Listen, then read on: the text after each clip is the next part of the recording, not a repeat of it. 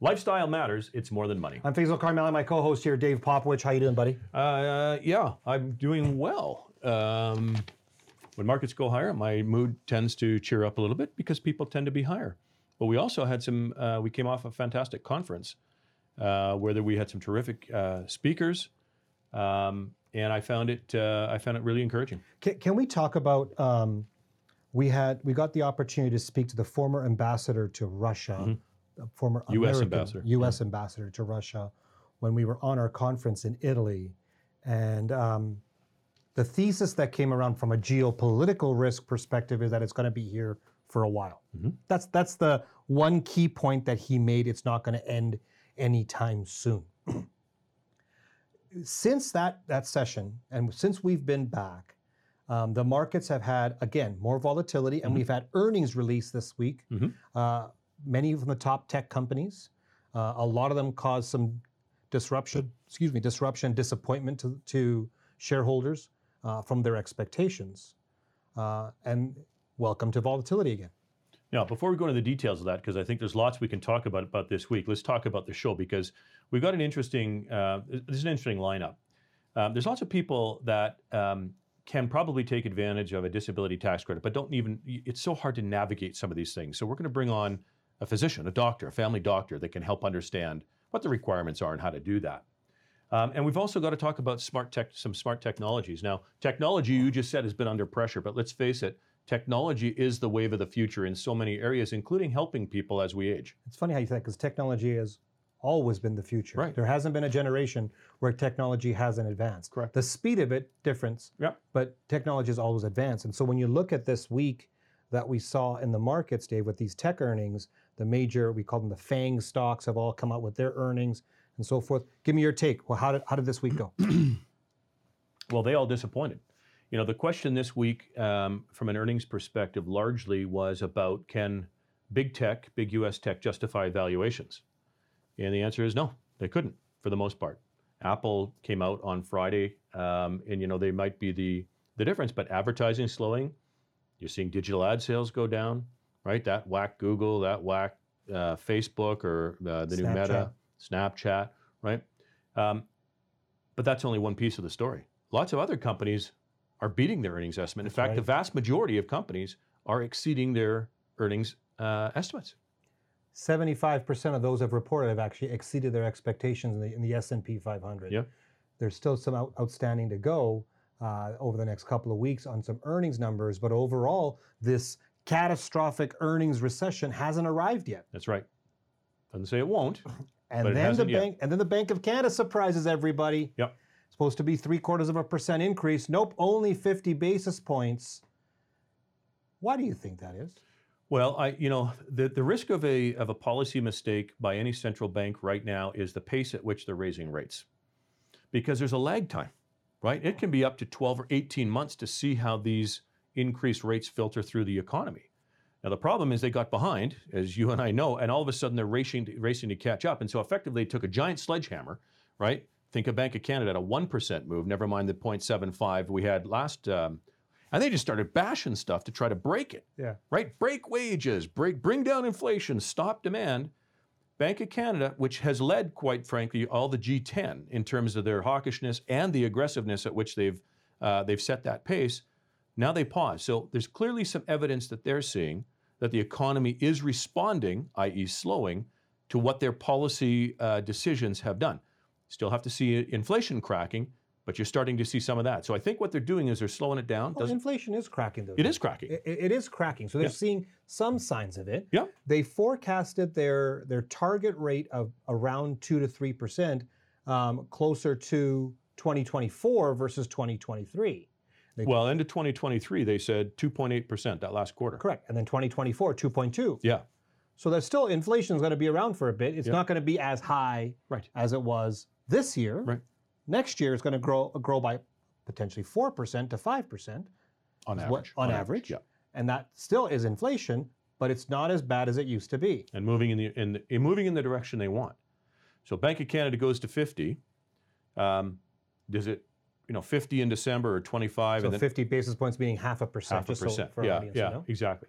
So it's more of a they're, they're they're taking that giant sledgehammer, 50 basis points still a lot. So it's a little sledgehammer right now. And then they're going to try to get more nuanced in when what they're doing. When does that sledgehammer turn into a knife, turns into a paring knife? When do you Well, well, we'll see in December. We'll see in And December. So what I mean by that for our viewers and listeners is at some point they got they at one point they got very aggressive and started smashing rates uh, and and letting it go as fast as it is, and then at some point they're going to start to do some small tweaks along the way. That's a signal for me saying, okay, we are bottoming economically speaking. That means the markets have already uh, announced that. That's what I was surprised about this week, going Mm. back to our earnings conversation. Did we expect these major technology companies, especially the ones that look at advertising, to be at higher advertising push? Did the market actually expect that? Apparently some did. Right. That's why they got they got hit with it. Did we expect that foreign currency would not impact the bottom lines of companies like Apple and Microsoft? Microsoft, yeah. Of course they're going to do. Why did the market miss this? Right. Who's investing in a company that says it needs to be at the same as it was 2021 versus 2022 when the US dollar's taken off, when interest rates have done what they've done, when there's been an economic slowdown, we're still seeing um, uh, uh, parts of China basically shutting down completely. What? Right. What did the market miss there? And when I look at the bond market and these companies specifically, they nailed it. They got it right. Yep. Very interesting move. So I want to talk about this later on in the show uh, a bit more is about how people are positioned in their portfolios, uh, especially if you're approaching retirement or living in retirement, because that's a sensitive timing period that people have. But I think this is where we get into a very interesting time. And I think that these earnings, regardless if they're technology or any other industry, and you're going to see some good numbers coming out from other industries, energy, industrials, consumer staples, and so forth, that are going to be surprising to many. They weren't giving them the respect, and I Yeah. think they they uh, overestimated in some uh, sectors of the of, of industries and under. Uh, valued others, and it's very interesting. When I shot, I put a, a, a piece of paper on your desk this week, Dave, and I said, take a look at the valuations of every sector, U.S. and Canada, and there's certain sectors that we call defensive sectors. When interest rates rise, when when markets are volatile, when people are concerned and they don't go into bonds, what are the bond-like stocks? Right. Is that an okay way of saying it? And I look when I showed you that paper, the valuation of those companies are are above their 20-year average. Mhm. Hmm. And the technology is selling off by being above their uh, their average. So maybe defensive stocks are not going to be as defensive anymore. Well, yeah, it, it's the rotation, and I think people need to be careful about that, right? You um, these all-in bets that people want to make can be can be very very um, problematic. And the bond market starting to represent an opportunity now too. oh yeah. Uh, we've got a terrific guest today. Uh, Dr. Jennifer Campos is Associate Scientific Director at AgeWell, be joining us, talking a little bit about what the organization does and how it supports people as we age and all of the initiatives that they've got on the go. This is not the first time that we've had AgeWell Nope. on our show. I think it's very important to understand the background of what they do. Um, I think part of it, what they do, is the technology side. They actually introduce uh, different types of technology. I've used their their research and their information to help our clients with, hey, guess what else is out there? Mhm. Um, it's not just what you normally hear every day. They're kind of like the Best Buy for for a demographic. You know, you could want to find out what's different, what's new. You go on the Best Buy website. They're like the Best Buy when it comes to what's new for technology. I think it's really cool. Dr. For Jennifer Campos, thank you for joining us today. It's my pleasure. It's so nice to be here. All right. Well, there's a heck of a setup for you. You've got the Best Buy definition. maybe, maybe we'll let you define age well versus versus uh, Faisal defining it. Jen, maybe just give us some background. Sure. So, uh, AgeWell is a national network uh, across Canada. It's made up of researchers. We have about uh, 250 researchers across 50 organizations and research institutes. We have over 400 partners from industry, policymakers, uh, practice informers. Um, and we have a really uh, sort of rich and diverse group of new innovators. So, our trainees, uh, graduate students, uh, postdoctoral fellows who are contributing to these new innovations. And, and probably most importantly, part of our network includes uh, older adults um, and care partners to older adults who are informing every aspect of what we do. And, and what we do is we um, develop novel uh, technologies for the aging population. We validate those technologies through state of the art research techniques, and we try to ensure that those technologies move from the lab to life or from development to adoption, commercialization, and adoption.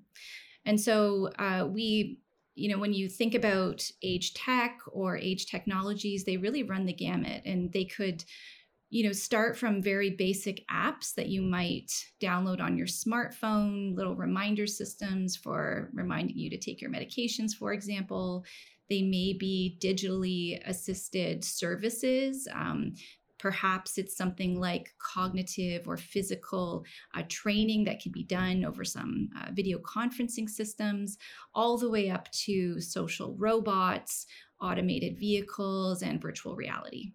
Well, you caught that one on my attention automated vehicles because my business partner beside me, uh, not because of aging well, well, because he's terrible at driving. So I'm really interested at this one. Um, the automated vehicles has been a buzz throughout the, the tech industry, uh, more and more getting crossed over into some cities and provinces. Federal governments around the world are talking about how the heck are we going to implement something like this on the everyday road? What is the technology research that you're finding when it comes to automated vehicles, and how does it help, especially that demographic that want to age well? Great question. So, there's obviously a lot of pros and potential cons for automated vehicles. There's huge potential. Um, when we think of the potential for an aging population, I think it's obvious. Um, most older adults, of course, are very safe drivers, um, but there may be a point in some people's lives where, due to a sensory impairment, for example, or a cognitive impairment, a physical impairment, um, that they're no longer able to drive. And that is a really um, dramatic change in someone's lifestyle if they have their license revoked. Uh, they they lack autonomy. Uh, they're very dependent on others. Um, it can change the way that they they view their ability to participate in society, um, contribute, stay active. And so, of course, automated vehicles provide this really exciting potential to allow people to continue to be um, independently mobile uh, for much longer, even if they are experiencing um, some of these declines or impairments.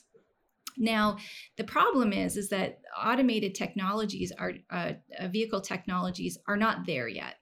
So we know um, that even you know the current uh, most uh, sort of state of the art models still require a human to be in the driver's seat and that's because uh, there will be system failures. Um, it is it is an imperfect system at the current time, and so the issue with putting someone in a driver's seat that, for example, has a cognitive impairment, um, such as dementia, and who may no longer be able to drive a manu- manual vehicle on their own, is that they have to be able to take over that vehicle in the case of a failure.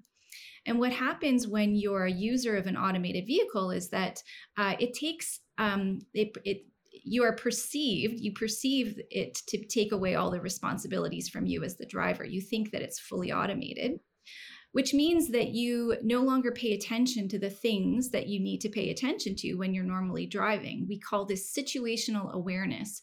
You kind of lose all situational awareness. And so, in that situation, when a takeover request is uh, commanded by the vehicle, your ability to then take over control of the vehicle, be aware of your surroundings, understand what you have to do to control that vehicle in a way to move it into a safe space is going to be worse actually than if you were manually driving that vehicle um, itself when your situational awareness would necessarily have to be right on the road. And so the issue here is that they, it has a huge potential, but at the current time, it still has a lot of risk. So we've actually done some research on this topic um, using a couple different strategies. One, first of all, is to understand what older adults' impressions are and what their acceptance is of automated vehicle technologies. Because if there isn't large acceptance, um, if they're not you know keen on using it anyways then it changes the discussions and it changes the development strategies and so we did some some research and, and and discovered that older adults by and large the ones who we sort of interviewed and surveyed actually did see the potential of automated vehicles but were concerned about the potential safety risks um, but at uh, the Toronto Rehabilitation Institute, which is where I'm a scientist, uh, we have Canada's most advanced driving simulator. So this is a um, a full uh, uh vehicle, passenger vehicle. It's completely surrounded by a 360 degree virtual environment projection system. It's on a big motion platform, and it has the ability to simulate challenging conditions such as rain um, and nighttime and glare of, of incom- incoming vehicles.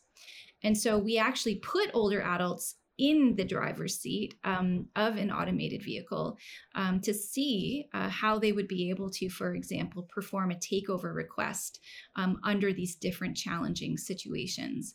And we found that in older adults who, in fact, actually had healthy cognition, but had a range of cognitive abilities, that the older adults who had poor cognitive abilities were less able to perform that takeover request, um, which gives some indicators that um, with the current state of this technology, um, that concerns remain.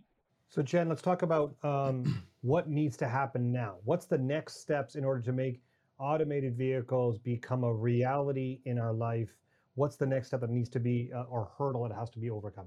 Well, obviously, all of the major technical hurdles about uh, you know getting automated vehicles to the point that they are truly and fully automated. So there's a lot of um, very smart people working um, and have been working for many years on trying to solve this difficult problem quite honestly, I mean, I'm a psychologist, but um, you know, there is no substitute for the human brain. So trying to create an automated system that can predict all aspects of a driving situation and act accordingly is an extremely difficult problem to solve. So the first thing is the technical issues. Something you already alluded to is obviously the infrastructure issues. So when we when we're talking specifically about an older adult population, it's not just about getting someone from A to B, but it also involves what happens when they get to B and when they have to get back to A. So, for an example, if an older adult um, with dementia uses their automated vehicle to go to the grocery store, um, how do they how do we ensure that they don't get lost going to the grocery store? When they get there how do we ensure that they find their vehicle that they have the physical ability to load their groceries back into their vehicle and then understand what it means to get home again? And so it's it's it's it's a tool in the arsenal of what we can do to facilitate independence and autonomy um, and mobility, but it has to be understood in the context of all of these other infrastructure and um, support services that need to come along with the technology. Jen, we're going to have to leave it there. Fascinating topic. Um, I, I, suspect there's lots to talk about over time, and we'll keep in touch with you on this. I wanted to thank you for sort of sh- uh, bringing to light where we are on that particular issue. I think that'll be of interest to a lot of, uh, of uh, Canadians as they get older. Uh, buy and hold strategies, my friend, in an, an environment like this um, can be catastrophic.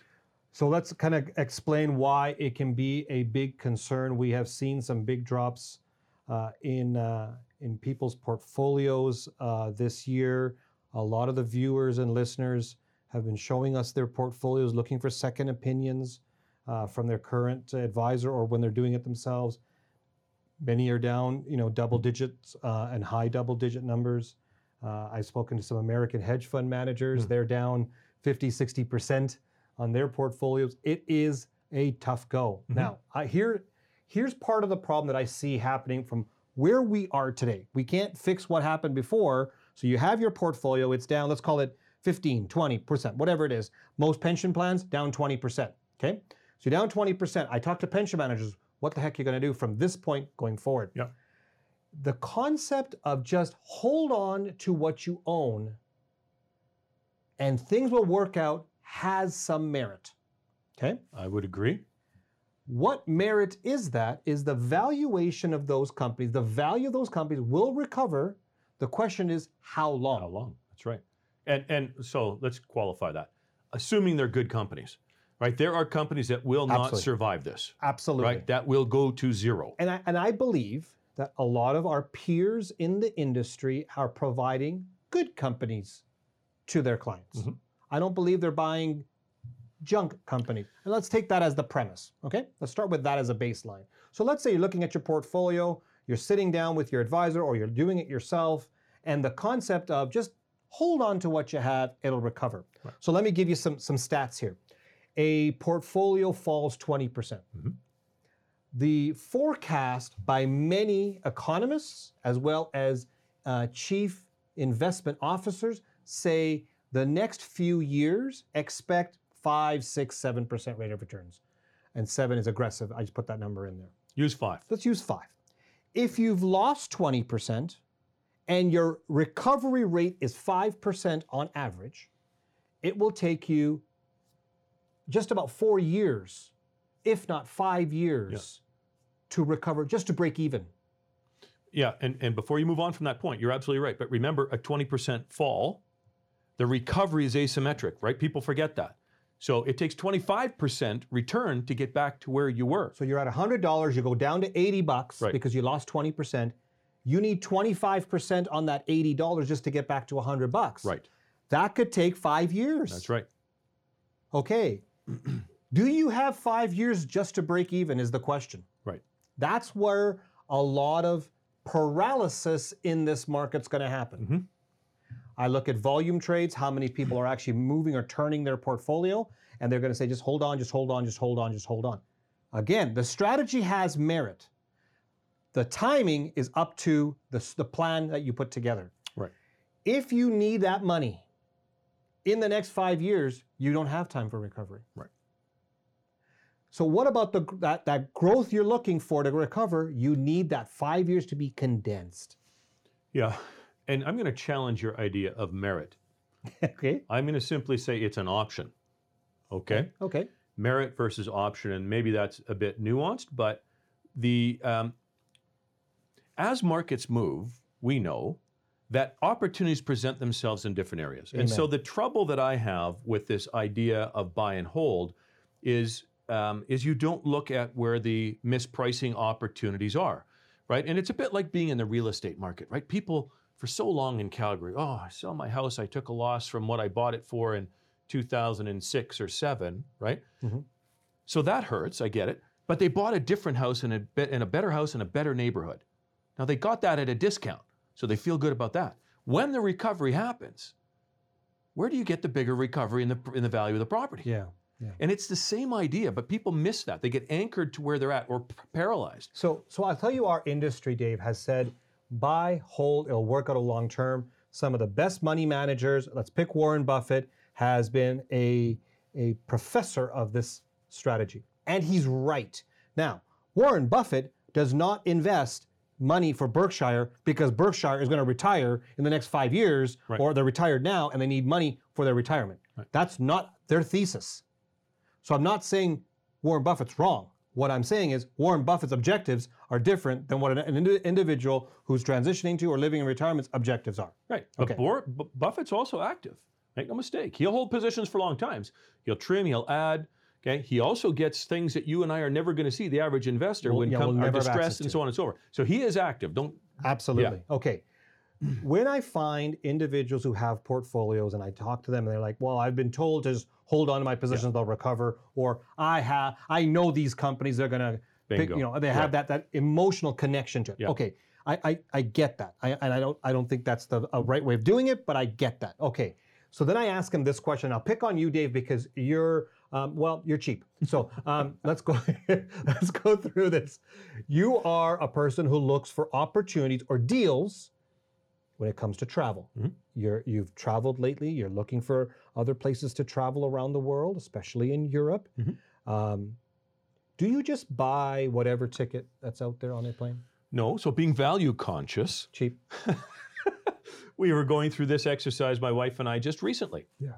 Um, and so different airline. It was very interesting. I'll, I'll make it very quick. The answer is we looked all over the place, and uh, we we actually decided to change our, our destination, our trip slightly because we could uh, we could fly into a different destination, spend a couple of days there, significantly less than if we flew to our original destination straight away. So you found some value by tweaking your itinerary or your plan. Absolutely. Okay, I'm going to use that, that same concept when I speak to people who want second opinions on their portfolio. And they say, what, do, what should I do? I go, what's your strategy? If you find value somewhere else, why aren't you going there? Bingo. If you find opportunity somewhere else, why do you hold on to something waiting for it to recover when there's other opportunity? When you hold, so when you buy, hold, and hope it works out, Mhm. that's the strategy. Buy, hold, hope it works out. You're basically saying there is no other opportunity in the entire world to seize on. When you take a profit and sell an investment Mhm. And look elsewhere, you're basically saying what I sold was the only opportunity I had Right. and I'm not going to find any other. So why did I sell that investment? I shouldn't have done that. Right. Or money manager, you shouldn't have done that. These are strategies when you look is the same thing when people are going through their entire the entire web to find a good travel deal. Go through the entire web to find good investment deals. Right. And what's interesting is is people feel if they sell it and they go to a different area, they can't come back to it later. If it's a great company and it represents the best opportunity later, go back to that company. If the company you own gets overvalued, sell it, buy it back later. And you nailed it. You nailed it when you said if it's overvalued. The reason why many Canadians will spend more time figuring out their travel arrangements than their portfolio is because they understand the value of the ticket, the trip, the hotel. Yeah. They know the pricing, they know what the value is. Good point. When you don't know the value and you believe in a story, Right.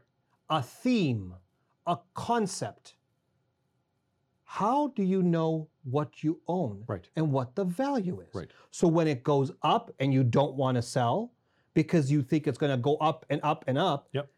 there is a concern there. When you are at, down in the market and you've been given the advice, hang into that one investment, that stock, that bond, are you saying there's no other opportunity? Right. Now, you may own a company that's down for a longer period of time because the intrinsic value is still much higher than what the price is. So you- the appreciation is worth the risk. Right. Our expert on um, uh, for the dil- uh, disability tax credit. Unfortunately, we've had some technical problems, uh, and he'll have to join us at a later show. So that gives us another opportunity, my friend, to talk a little bit about uh, process. Yeah. So we were prior- talking about growth. prior to the, the commercial break, I was saying that the buy and hold concept and waiting for things to recover when you're transitioning to a living in retirement can be detrimental to your retirement. Yeah. Because you're waiting and you're waiting, and it could be years before you break even. And then you're not, not starting to dip on that savings uh, to live your lifestyle in retirement or get to that point where you, you need that, that amount of capital to retire and holding on for that could be a big, big mistake. Mhm. Okay, so what's the strategy that a person should look at uh, when it comes to you're at this point, you're down, and I'll make up that number again 20%. You got a, a list of, of investments. Many of them uh, are good ideas at the time. They're not a portfolio, they weren't put together for a particular reason. They're just put because each individual stock is a good idea. But having said that, let's talk about it's a portfolio of a bunch of companies. You're down 20%. What the heck do you do now? Okay. So, step one, you need to look at what your objectives are. Mhm. What's your retirement plan look like? And I'm focusing only on, on people who are approaching or living in retirement. If you are approaching retirement and you need cash flow, when do you need that cash flow? And make an assessment on that.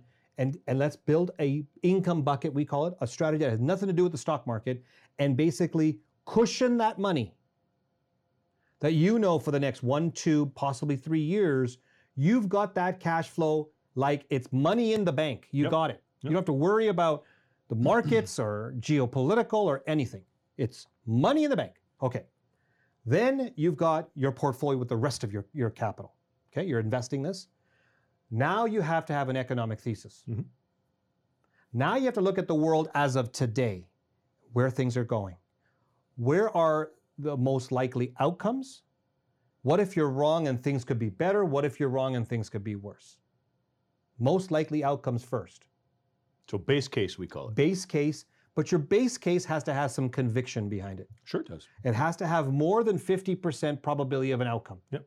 And then you can say, well, it doesn't look good, but here's my base case. So maybe my worst case has a higher probability of happening than my best case scenario. So you can do that. Or you're optimistic and you Yep. can say my best case has higher probability than my worst case. Well, we call it risk to the upside or risk to the downside. Fantastic. Right? Okay, so now you've got your your your mechanism of where you want to go uh, in your in your uh, thesis. Now you invest accordingly. And let's say, for example, you believe 50% things are going to just truck along slowly, 25% probably things are going to get better, and 25% probably things are going to get worse. So you're pretty much hedging your bets. You have really no clue of which way things are going to go better or worse, but you're saying things are just going to truck along slowly. Okay, best case scenario 25%. Where's the opportunity in that scenario? And don't put too much of your portfolio in the best case because you don't think it's a high probability of happening. Right. You put worst case scenario. How do I defend or protect? You put a little bit of money in there. Right. You're not going to put a lot of money in there because you don't feel that's a high out, out probability of happening. The rest is trucking along. Right. If that's your thesis. Now you build with five key pillars. Pillar number one you need to have is fixed income. I don't care what anybody says. Yes, Dave, I'm actually saying it. You need bonds in your growth portfolio. This is being recorded. A- you know that. Yeah, and it's being recorded. You can take pieces of this. For for everybody out there, I've said bonds are not very exciting. They're not entertaining. Uh, but what I do know is that the bond market is the one of the best indicators of what's going to happen in the economy Yep. going forward. Okay, and so given today's interest rates, you do need some opportunity of fixed income in your portfolio. As Canadians, we do have some good quality Canadian companies. You need some exposure there. With U.S. and international exposure, the rest of the world, there's a whole bunch of opportunity there. Okay, those are the three main. There's two more. We call them the alternative pillars. Yep. You have to be humble enough to know you're not going to be 100% right Yep. and things could go sour or things could have opportunity, but you can't take huge volatility when you're down this much. Right. So you need, I call them volatility minimizers. Airbags. It's like the Tums or Pepto Bismol after a long night of chicken wings. you need something to calm that acid reflex down. Right. And that's what alternative investments can do for your portfolio. It just brings down all that volatility or acid reflex that you get. Right. You need exposure in there. You need research to figure out what kind of exposure in there. Now, I'm, I'm saying this in broad space because I don't want to give any recommendations to people of what to buy and how much to buy. But what I am saying is this process gets you to look at how your situation is today. And then, given the fact that you believe it's trucking along, I think this is going to be a volatile market, you need to review monthly Yep. and keep at it and keep at it. And if your thesis changes, you adjust your portfolio. Exactly. If your thesis stays the same, you keep on reevaluating on a monthly basis. Yep. Most people will say, look at it once a year. Most people will say, look, try to rebalance every quarter. I am saying we, we do it monthly right now because the volatility is high. Only because the volatility is high. When it's just a normal market condition with less standard deviation or Yep. volatility, Yep. you can go about quarterly or annually. It's Yep. fine. Yep. But right now, this is the opportunity. Right. If you are a buy, hold, and hope investor, you have to ride out the next possible three, four, five years just to break even. And if you dip into that capital in that time frame, well, you'll never recover. Right. Because you've spent that money. Right. On the opposite side, I hear, well, just just buy dividend paying stocks. Look at how the dividends are paying. Well, you have to be realistic of what your future looks like and what most humanistic behavior is. Tell someone to live on the exact same amount of income for the next three, four, five years in their retirement. Good luck. Yeah. It's so- not realistic. Well, explain that though. There's a number of problems with with that that dividend idea. Number one, to get, receive a dividend for the most part, you're in equity. right? And equity generally tends to be more volatile. And the problem with volatility on the downside, with your point, is if you need more income than what those dividends are producing, and let's assume no dividend cuts or any changes, then you have to sell stock. So you have a million dollar portfolio Yeah. today. You buy a whole bunch of dividend stocks that and that 5% average. So you're making $50,000 in dividends and you're living off that cash flow. Right. The problem is we've been doing this for A long time. a long time. Uh, we have never met somebody, not one of our clients, have spent the exact same amount of money every single year Mhm. over a five year period. Just hasn't happened. Nope. Especially this year coming out of Human COVID. beings don't spend the exact same amount of money. Forget about inflation. Yeah. Let's assume there's no inflation. I don't mean inflation. The special trips they're taking, all the, you know, it's crazy. Things come up. Right. You want to do stuff. You want to spend money in different ways than you did the previous year. Right. And it might be more or less. The problem is if it's a little bit more than that $50,000 in our example, where are you going to get the money from? Right. You're going to have to sell a security. And That that's your income. That future income goes down. That's right. And get ready for that snowball effect. And you won't notice it for five years. Right. You won't notice it for five years. And all of a sudden, how come I'm not making as much income? Right. What happened to my portfolio? Or you're, you have to accelerate the selling. I haven't recovered. Right. And I'm drawing. I've lost off the peak. I'm never going to recover. You want that kind of stress in your retirement? Right. Oh my lord. Right. That strategy from taking a look at the economic viewpoints, your best case, worst case uh, um, uh, scenario, And core, yeah. and base case scenario, looking at the five pillars, allocating based upon your thesis, Yep. and then monthly review, monthly activity, so you know that you can mitigate all the risks that come up in this type of market. Right. Then you recover faster, you can then move forward faster, and the anxiety, stress of the future is mitigated. That was enjoyable. I gotta say, I, like- I didn't have to do very much that uh, that particular It's segment. always a great segment when you don't talk. that, was, that was awesome. Okay, so pretty complex strategy. Again, you'd probably have to hear this over and over again. Yeah. So if you want to listen to this piece again, so you know how to do it, go to morethanmoneyradio.com. This will be this will be posted uh, in about a week's time from today. So feel free to go back to that website and grab that. If you want to sit down and see the process live in action, we're going to be doing this at our upcoming seminar on Tuesday, November 15th, 7 p.m., live in person at the Silver Springs Golf and Country Club. You do have to register for this, so go to morethanmoneyradio.com to register. That's morethanmoneyradio.com to register. And thanks for tuning in for another edition of More Than Money on 770 CHQR. On behalf of Faisal and myself, Dave, we look forward to joining you or talking to you again next week. David Popowich and Faisal Karmali are portfolio managers and investment advisors with CIBC Wood Gundy in Calgary. The views of David Popowich and Faisal Karmali do not necessarily reflect those of CIBC World Markets Inc. Clients are advised to seek advice regarding their particular circumstances from their personal tax and legal advisors. If you are currently a CIBC Wood Gundy client, please contact your investment advisor. CIBC Wood Gundy is a division of CIBC World Markets Inc., a subsidiary of CIBC and a member of the Canadian Investor Protection Fund and Investment Industry Regulatory Organization of Canada.